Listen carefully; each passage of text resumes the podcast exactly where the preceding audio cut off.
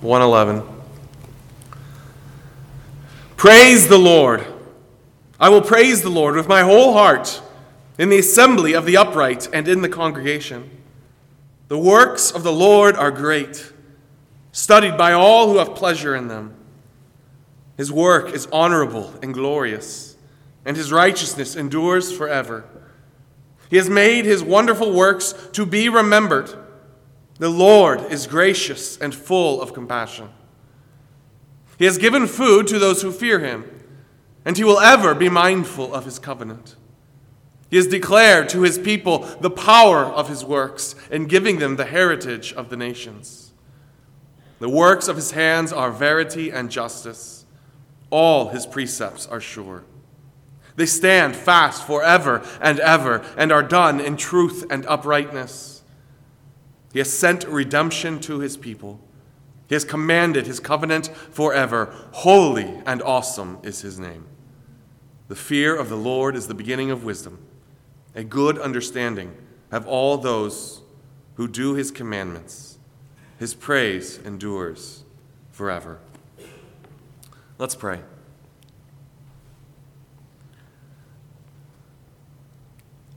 Heavenly Father, this evening as we gather as your church, we do confess that you are worthy of worship. Even as we have just done in song, as we have lifted your name. So now we join the psalmist in continuing to lift your name and to praise you for your great works. Truly, your praise will endure forever. For you are our eternal God. You alone are worthy. Be magnified in this hour. Work in our hearts. And we pray all these things in the name of Jesus Christ. Amen. Psalm 111 is a psalm of praise. In fact, you may have picked up on that as I was reading through the psalm. And like several psalms that we've had before Psalm 111, Psalm 111 praises the Lord for his works that he has done in the past. In fact, you may have noticed that that word works, the works of the Lord, comes up time and time again throughout Psalm 111. Specifically in Psalm 111, what we see is the works of the Lord in the history of Israel, his faithfulness to his people. And yet, what makes Psalm 111 stand out from other Psalms that also proclaim the faithfulness of God to his people and recounting his works to Israel is that Psalm 111 is an acrostic. After that opening line, praise the Lord, the next 22 lines of this psalm correspond to the 22 letters of the Hebrew alphabet. It is a psalm that is meant to be memorized meant to be remembered, to, to aid God's people in remembering who God is and what He has done. In fact, Psalm 111 and Psalm 112 are both acrostics. And we'll see this evening that Psalm 111 unfolds the works of the Lord, and then Psalm 112, as Lord willing, we'll see next week, then unfolds the man who fears the Lord. In fact, you'll even notice at the end of Psalm 111, verse 10 kind of already starts that transition into Psalm 112. This evening, as we turn our attention to Psalm 111, we are focusing on the works of the Lord. Who is God and what has He done? The psalm starts with a vow to praise the Lord. In fact, it's just a, an, an explanation at the, at the beginning of the psalm praise the Lord. But then there's a vow. A call to praise, but then a, a personal commitment to praise. I, I will praise the Lord. I will praise the Lord with my whole heart. From the very core of my being. From all that is within me, I will praise the Lord. He's not merely going through the motions. He's not just repeating an empty creed or empty lyrics that mean nothing to him. There is meaning behind this. There is purpose behind this. There is focus behind this. He is pouring everything that he has into this. I will praise the Lord with my whole heart. In fact, I will do it publicly in the assembly of the upright and in the congregation. It's the public nature of his praise. He's not embarrassed. He doesn't hold his tongue, but he bursts forth in praise with his whole heart in the congregation. Let me tell you what my God has done. In fact, you can almost picture the transition to verse 2. You can almost picture the, the psalmist there in verse 1 just bursting into the, this group of people and being like, Let me tell you what God has done. The works of the Lord are great. This is his reason for praising the Lord because his works are great. Studied by all who have pleasure in them. It's an interesting quote I came across from French mathematician and theologian Blaise Pascal. He said this philosophy seeks truth, theology finds it, but religion possesses it. Human things must be known to be loved, but divine things must be loved to be known. Is that not what we see here in verse 2? The works of the Lord are great. They are studied by those who what? Who have pleasure in them, those who love them. It is our love for God that drives us to know Him more, to know His works all the more. In fact, that word there, studied, there's effort put into this. Effort in the pursuit of knowing God and knowing Him more. It's really the, the study of Scripture that we have here, diving deeply. Why is it that we do our devotions? Is it so we can check off a box, so we can feel better about ourselves? So God will take notice and will earn credit with God?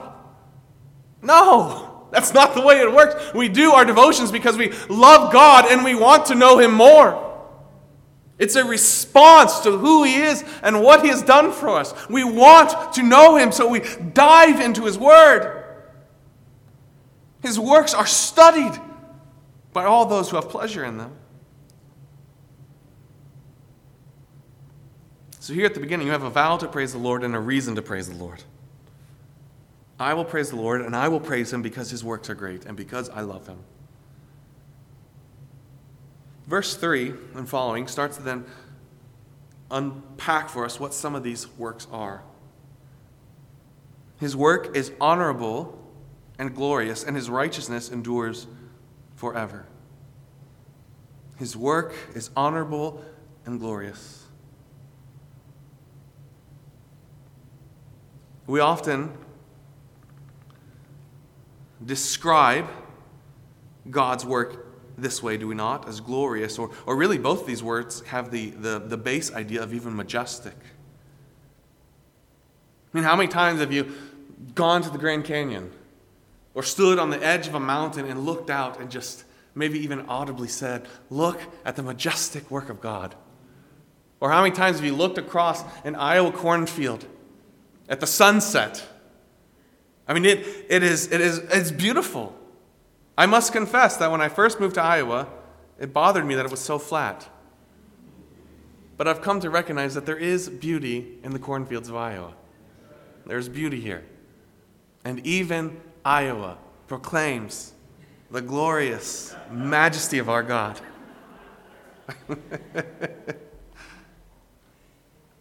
These words describe his work, and yet What's interesting is that these words don't just describe his work, but these words themselves are his work.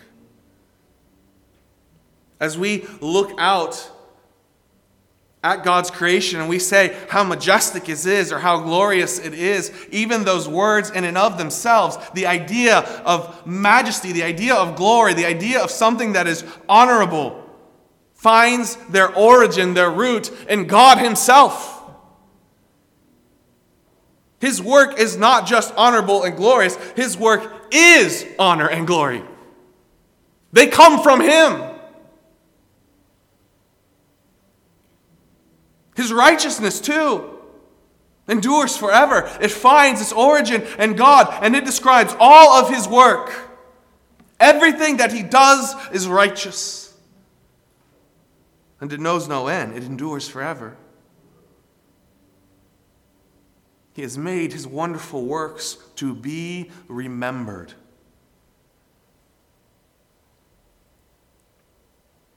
The Lord is gracious and full of compassion. His wonderful works are to be remembered. He has made them that way. There's, there's purpose behind it. God wants us to remember. That's why He's given us the, the Word of God. He's recorded His works for us.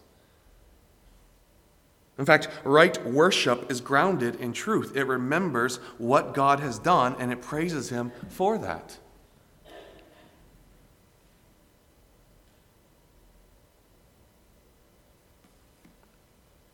Not too long ago, actually, it's getting further and further away, but we went through the book of Joshua.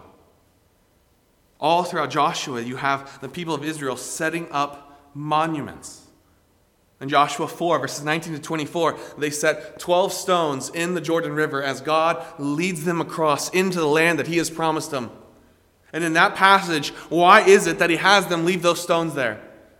So that in the generations to come, as your children say, Why are those 12 stones there? You can say, Because God brought us into the land that He promised to give us. He parted those waters, He led us across, He tore down the walls of Jericho. And then you can go on to tell story after story after story of God's faithfulness in giving you the land. It is meant to be remembered. Even further back, Exodus 12, the Passover.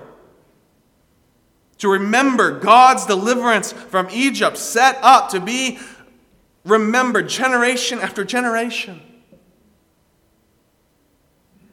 In fact, all throughout Psalms, how many different Psalms have we been in where there's a call to tell the next generation? Tell the next generation, tell your, your kids, your grandkids, let them know what God has done and who He is. He's made His wonderful works to be remembered. The Lord is gracious and full of compassion, He is tender in love. And His works testify to this truth. In fact, that's what you'll see as you continue to work through this psalm is that the works of God proclaim the character of God. As we see what God does, we learn who God is. That's why it is so vitally important to remember these works, because they are proclaiming to us who our God is. He is gracious, He is full of compassion. You see that in the Passover. You see that as he leads his people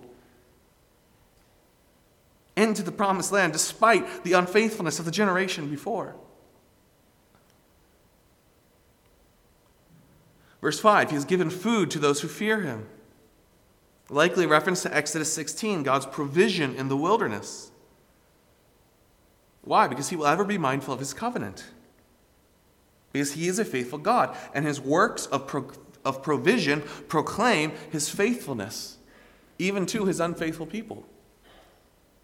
He provides for them because he is a faithful God, because he remembers his covenant.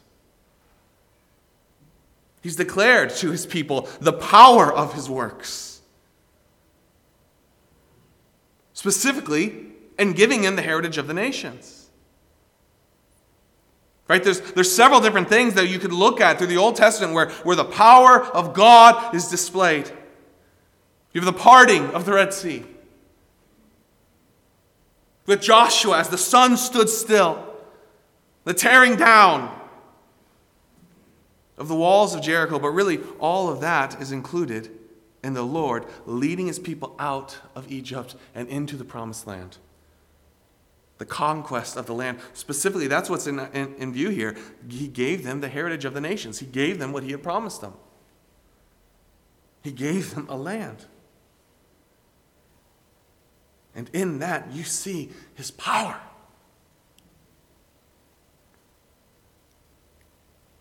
Verse 7 the works of his hands are verity and justice, or faithfulness and justice.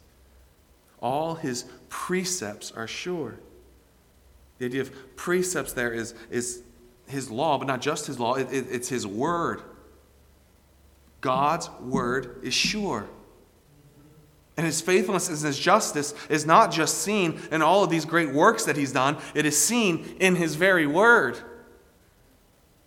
It is sure. It stands fast forever and ever. It is sure and it is eternal. And it too proclaims the faithfulness and justice and greatness and power of God. Done in truth and uprightness.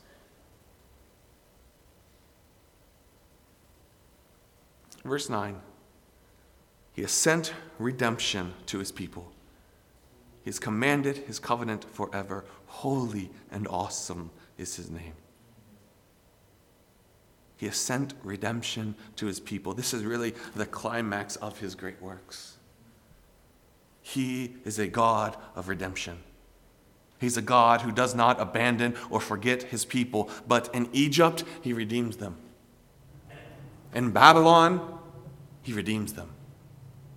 And as we come to see in the New Testament in Christ from sin, he redeems his people. He is a God of redemption a God who does not abandon his people, but always pursues and redeems and loves and cares about. He's commanded his covenant forever because he is a faithful God. So I think we can join the psalmist in this exclamation here at the end Holy and awesome is his name. Notice he doesn't say, Holy and awesome are his works.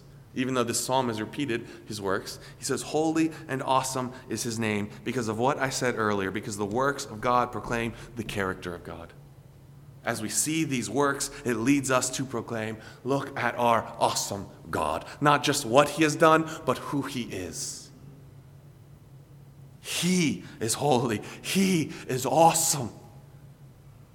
That's a word that we often overuse in our day. But don't let our overuse of it soften the meaning of it here. This is a God who inspires awe in creation, awe in the hearts of his people. And all his works are holy and awesome because he is holy and awesome. That is his name. So, verse 10. So fear the Lord the fear of the Lord is the beginning of wisdom. Another truth repeated in, in Proverbs 1 7. The fear of the Lord is the beginning of wisdom. So fear the Lord. Fear the Lord. It's the beginning of wisdom. And, and wisdom is not about how much you know. There are some people who know a lot of things, but they're not very wise. And there are some people who don't know a lot, but they are very wise. Wisdom's not a matter of how much you know, it's a matter of what you do with what you know. It's not about knowing a lot about God, it's about responding rightly to what you know about God. The fear of the Lord is the beginning of wisdom. The idea here is, that, is live in light of the Lord's nature and character.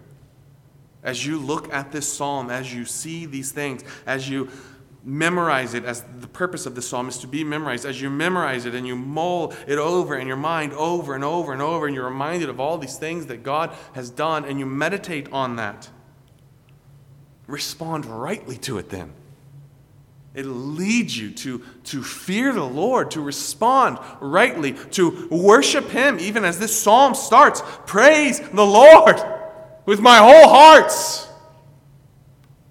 Why? Because this is who he is. Because look at what he has done. Because he is worthy. A good understanding, insight, have all those who do his commandments. those who, who fear the Lord and obey him, and his praise endures forever. As I mentioned earlier, verse 10 transitions directly into Psalm 110 as Psalm 112 as we're Lord willing see next week. Psalm 112, which is the same thing. It's also an acrostic. But in Psalm 112, the focus is not on the works of the God uh, of the Lord, but it's on the man who fears the Lord. What that looks like. So even as we transition to a time of prayer, as you go to prayer, I would encourage you don't just jump right into prayer requests. But even as you bow your head to pray, start by praising the Lord for who He is and what He has done. Take some time to remember some of those works that were meant to remember, that were meant to repeat, that were meant to tell one another and remind one another of. So go to prayer with that in mind, praising the Lord for his works, even as you bring your requests to him. And let then those truths give hope to the requests as you bring them to the Lord, knowing that he is a God who is merciful and great and glorious and honorable, that he is powerful, that he is good, that he is merciful and gracious, and that truth and justice are his ways. Let that give hope to your prayers, power to your prayers.